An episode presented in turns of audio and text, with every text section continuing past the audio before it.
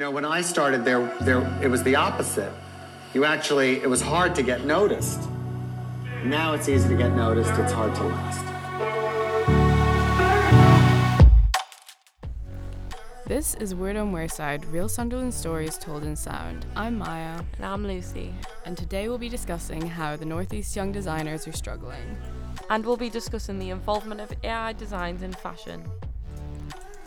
To discuss this issue further, we have an interview with fashion communications lecturer at Northumbria, Louisa Rogers. She'll be commenting on her struggles as a young fashion designer in the Northeast and talking to us about how she's used AI in her own business. Um, so my name is Louisa Rogers. I am a small business owner and a lecturer in fashion communication. Um, I actually taught at the University of Sunderland for a little bit, really enjoyed it, um, just kind of pre-pandemic. And since then, I've been at Northumbria and running uh, my online vintage business called Trendlister. And we also have a little kind of offshoot brand, which is not um, just true vintage, which is what we sell via our Trendlister shop. We actually make things with vintage fabrics as well. Um, so we'll take that dead stock fabric and we'll kind of try and give it a new life. I think one of the main issues with the fashion industry is you need a lot of capital to set up a brand. So you need a lot of money, a lot of investment. Um, you might not have that investment to hand. You know, you might not have family members that can put in money.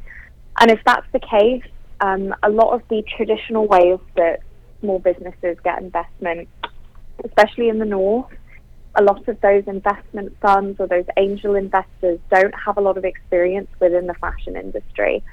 So it's quite difficult to find people who are willing to invest in your idea even outside of your immediate circle. So I think that's one huge problem. Um, and it's also just a sense of once you've got that idea and once you've got those designs, how can you kind of test that in a way that you're not going to tie up all your money in stock straight away? So, especially within the UK, we don't have a lot of factories that are happy to do um, sort of smaller runs of garments. So, you're having to pay a lot of money up front to get the things made, and you don't necessarily have a guarantee that they are going to, uh, you know, actually sort of sell through all of that stock at the end of it as well. Um, whereas in some countries where you have kind of more factories, there's more of a culture of production. There tend to be places where you can kind of prototype or sample designs without having to put in these really massive orders that are then going to cost you a lot of money.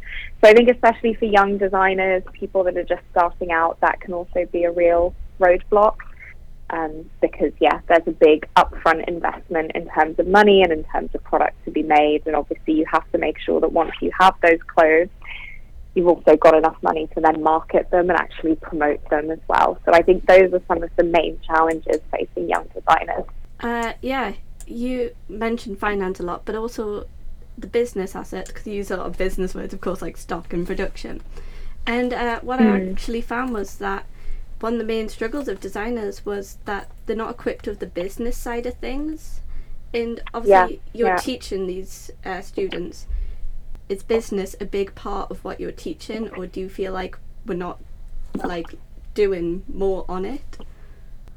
Yeah, so um, I think you're absolutely right. I think you know you could have the best collection in the world. At the end of the day, if people don't know about it, right? If people don't know where to go and find it and buy it, then you're going to really struggle. And you're absolutely correct. The way that a lot of fashion education at the moment is structured, especially in the UK, is there is a really strong focus on design. That's great. You know, we're known for our design talent. We should cultivate that.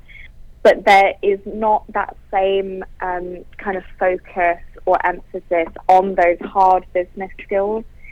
So, you know, that could be things like strategic marketing, that could be things like understanding how you price your products, um, how you use all of these quite complicated systems um, that allow you to do things like pay-per-click advertising or you know social media sponsored content and actually measure the results of that. So I think you're totally right.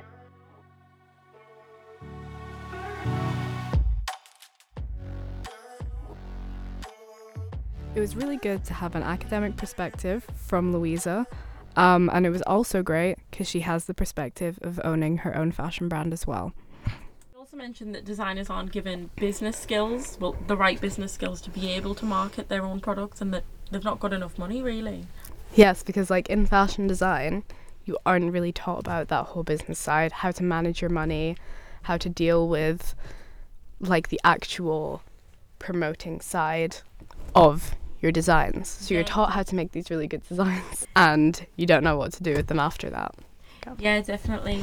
I think it should be a core aspect of a design course to do a business side of it because it's not. Well, they are not prepared to go into this world, but they're being taught all the right things to be a designer, but none of the right things to help them succeed because that's only a small part of it. You need all the business skills. Obviously, you need the money to market stuff, like you mentioned, but you also need the marketing skills. So I, I do think that's a massive, massive part of it, just as important as the design. Yeah, they're definitely being thrown out into the world very unprepared. Mm-hmm. They don't know what's going on and like it makes a lot of sense as to why these young designers are struggling because they're not able to sell anything because nobody knows about the product. And they can't afford to hire someone who is a PR and marketing expert. They need to be taught these skills on courses. That is, that's a solution to one of the problems. Really, just add a bit of a marketing aspect to it. Yeah.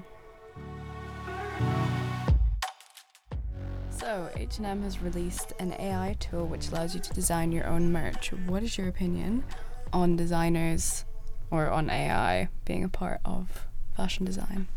Well, I think it, I can see how people can see that it's a good thing because it gives people the opportunity to design their own stuff. Like, sort of, if you imagine a piece of clothing in your head and you can't find it anywhere, just make it. So true. But I do think it's cool that people can experiment with it. It's quite like artistic, really, and it's good for aspiring designers to sort of have a play about, see if they're really get inspired in it. by it. Yeah, definitely. That's fair enough. I mean, I can also see from the standpoint of like it's cheaper for people who want to make merch, like up and coming artists and stuff who want to sell and promote Yeah. their own stuff. Easy to come up with, cheap, but like at the same time, what about the people who want to be designers and break through as a designer Mhm. and they can't because AI is just doing it for them. It's better, it's cheaper, Yeah. like it's more expensive to go and hire a designer than to just do it yourself. So obviously, There is also the argument that it's taken away jobs. Yeah. I mean, as of right now, nowhere is solely AI based. Well, no fashion brand that I know of is Yeah, solely. AI based. But that could happen in the near future. Like I can No, really see that happening. And what a designer's going to do work so hard I to build a brand. Like brands are never going to be the same. They're not going to have like house values. exactly like it's the design isn't going to be so unique to individual people. And they're not going to have like an iconic thing like the Chanel suit. Like Yeah, or like Vivienne Westwood's plaid because everyone's going to do yeah. whatever is trending. And if you think of like super big fast fashion brands and stuff like Shein, think how delighted they'll be to like be able to make design clothes for free Oh. and then just churn it out. it takes away from all the hard work that designers have put into stuff. There's going to be AI fashion shows soon. I already know ASOS during COVID mapped clothes onto models' bodies. Oh yeah, I mean, that can technically be argued as a good thing. that's true. It just got the clothes advertised without putting everyone at risk. But it's still, it, it crazy that you can do that. It just shows Yeah.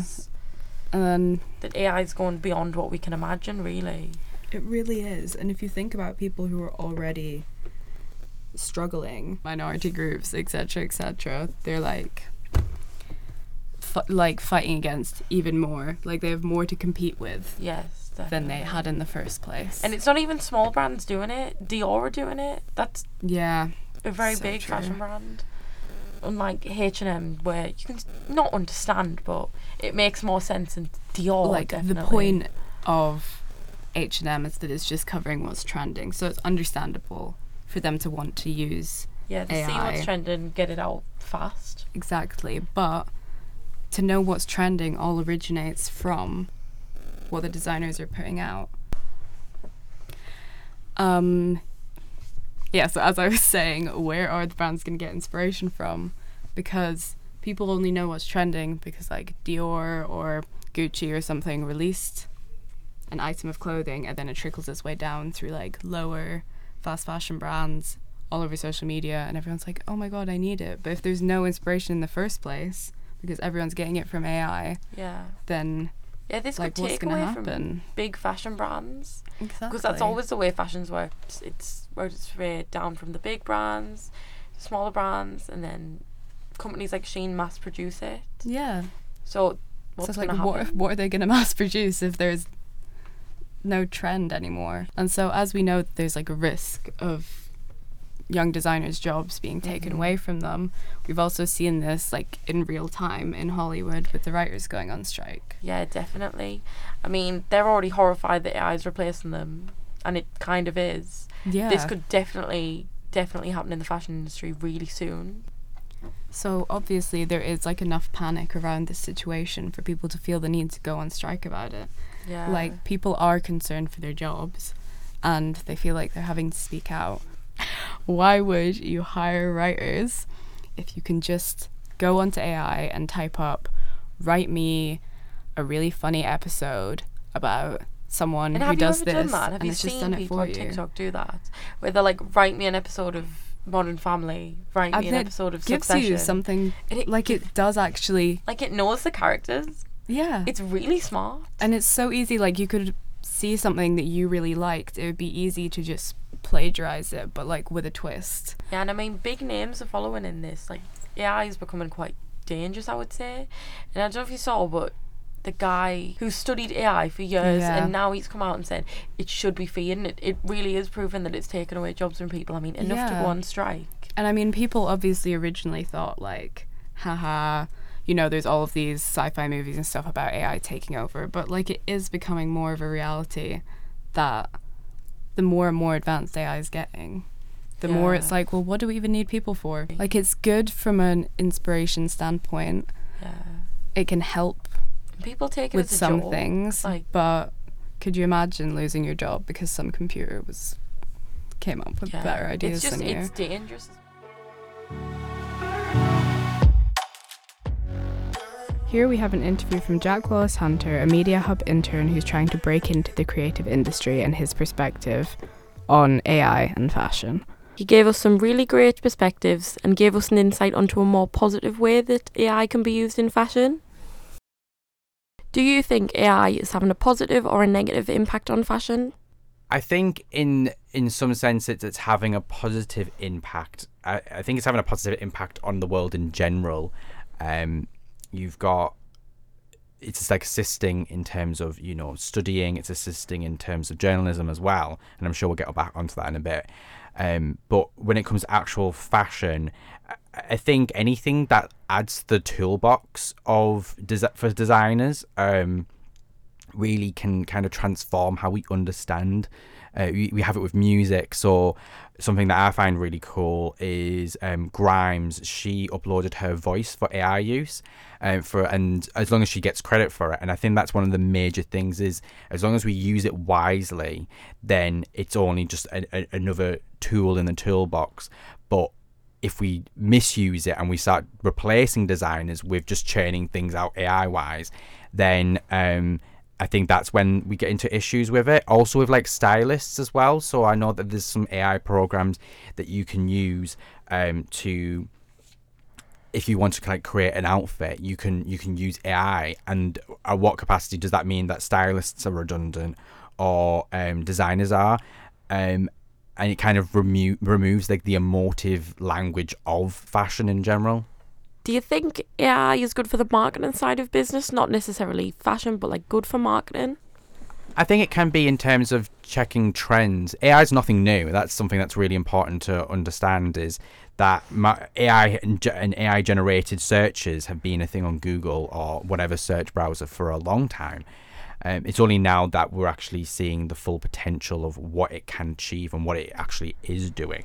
So I think for marketing purposes, again, it's the whole thing of it adds a tool to the toolbox, but how far do you let it go and do you start taking over and minimizing the jobs that are in the industry? And I think that's one of the major concerns for me. It's kind of starting my career is that, you know, with with the use of AI within journalism, within marketing, within comms and things like that, the the kind of world that we inhabit, um, with AI, there's a fe- real fear: is is it going to replace jobs now? Yeah, definitely. That leads on to my next question. Do you think AI is going to put designers out of jobs? I think there's always, you know, I'm I'm a creative person in general, um, and I, th- I think wh- whether you do journalism, fashion, whatever kind of avenue you go down, there is a creative element to it always. Um, creativity, I think, is something that's hard to mimic in terms of new creativity. So AI can very easily, like ChatGPT, is only uh, programmed up until I think January 2022, so it can't actually produce anything new um, it can only go from what it already has and then kind of mash and meld it. So I think the way I think about it is that AI can potentially do a great new remix or a new mashup that we never no one ever thought about, but to actually create something new and absolutely like like you know wow everyone. I'm thinking you know i don't think ai is going to be able to replicate what alexander mcqueen was doing. I don't think that ai is going to replicate the, the the work that vivienne westwood has done um in that kind of new perspective that's often built upon not just you know the per- personal kind of uh, reflections on their own creativity but also the culture their environment um the what's happening in society at the time as well Would you consider using AI? It doesn't matter if it's fashion related, just would you consider using AI? I have actually used it um before um little bits not nothing for anything major but uh, so I present on Spark um my show six o'clock on a Monday uh, cheeky plug uh, and um what I've done is uh, with a segment when I'm like talking about different artists and stuff like that. Sometimes I've tried it. You kind of take a Wikipedia page or a bio, a biography or something like that, and you put into ChatGPT. Can you just make it digestible and some key points? And it does do that, which it, it's handy, but also kind of scary because then it's like, are we putting producers out of a job now? Um, which hopefully we never do. But I, so I have used it a little bit, but in saying that, I wouldn't really use it a lot. Really, um, it's not something, not ne- necessarily that I'm not comfortable with it, but it's something that I think should be used sparingly. And uh, like I said before, um, a tool to add to the toolbox. It doesn't replace creativity. It doesn't replace human responses to things. My last question is Do you think AI will ruin big fashion brands like Chanel and Dior, just in the sense that nothing's really original anymore and the small brands don't have anything to replicate? I think well, that kind of speaks to the whole concept of originality, which is a massive thing. But um, with my undergrad, I did creative writing, so it's a little bit of creativity going on. And something that I took away from that is never to pursue originality. It's something that originality is found through understanding convention and flipping the script on it. And I think AI, you know, I might be preemptive here, but AI can assess what the trend or what the kind of the, the preconceived notions that people have about fashion and what's come before but to really flip the script and really think outside the box or you know take something and decide you know what? We're going to throw the rules out there out the door. Because ultimately ai is a um it's a rule book. And many of these creators many of these designers um might you know turn around and say well it's not gonna it's not on the same level but when talking about small designers and big designers it might give more tools to small designers in being able to kind of if you can create a fashion show in like there something like the metaverse what meta's doing at the minute like vi- virtual reality it means that designers don't have to have necessarily all the resources. The smaller designers don't have to have like the massive resources that they say of like Chanel, uh, Loewe, and Schiaparelli. You know, all all the big ones. Um, they might be able to actually do something in virtuality in them in this kind of new AI space that they would have never been able to have the platform beforehand. So it's interesting that you, you could actually see smaller designers being able to actually put their stuff on bigger display. Imagine a virtual Paris Fashion Week, you know, things like that, where we could actually sit in, put goggles on, and see the fashion. And I know I think I think some designers have played around with that concept a bit. Don't off the top of my head, but it, I think it's interesting, excited, exciting, but also quite scary. Can I just ask you one more question, actually? Because Mm. I'd quite like to get your opinion on this. Um, someone else we interviewed talked about how fashion education is now focused on design upgrading and like how no one else is fresh or unique anymore. Do you agree with that? I think there is a, an issue with that in terms of I think the big fashion brands. I think it was anything, but the big the big fashion brands. Um, I think about the big artists. I think there's there's nothing fresh and new, but it's also because you, with how things are structured, there's kind of monopoly on that. It's very hard to get into those extra levels. It's harder for fresh perspectives, people from working class backgrounds who are people who are people of color or uh, you know come from countries who don't have the same access that so many people have. Um, that's where innovation, that's where new identities and new perspectives come from. And so again, kind of re-emphasizing the point a little bit of if AI and things like virtuality became more accessible for people, it would mean that people from different backgrounds potentially could have a chance of showing fresh, new perspectives rather than churning out the same thing that sells, basically. Because at the minute, it, it, does feel a little bit like consumerism is driving so much, and AI algorithms are driving things for consumerism and not actually pushing creativity. So, in our interview with Jack, we discussed how AI could actually be a helpful resource, and it was really nice to hear about some of the benefits and how young designers can actually get more of a head start in things instead of how they're having like disadvantages in getting into the fashion industry. Definitely. He talked about how it gives more tools to small designers, and that's something I definitely agree with. How you can say create a virtual reality fashion show, which is something that's certainly not new. We've been having virtual reality for years now, but it just gives them the ability to do something big. They can see their vision without having the resources, you know? Yeah, definitely. Because obviously, without all of these resources, they're struggling to like market themselves and put themselves out there. But if you can show people, like put together a fashion show using virtual reality, then, you know, it just will make it easier for these designers to pitch their designs to people that they're trying to get to buy into their brand. Um,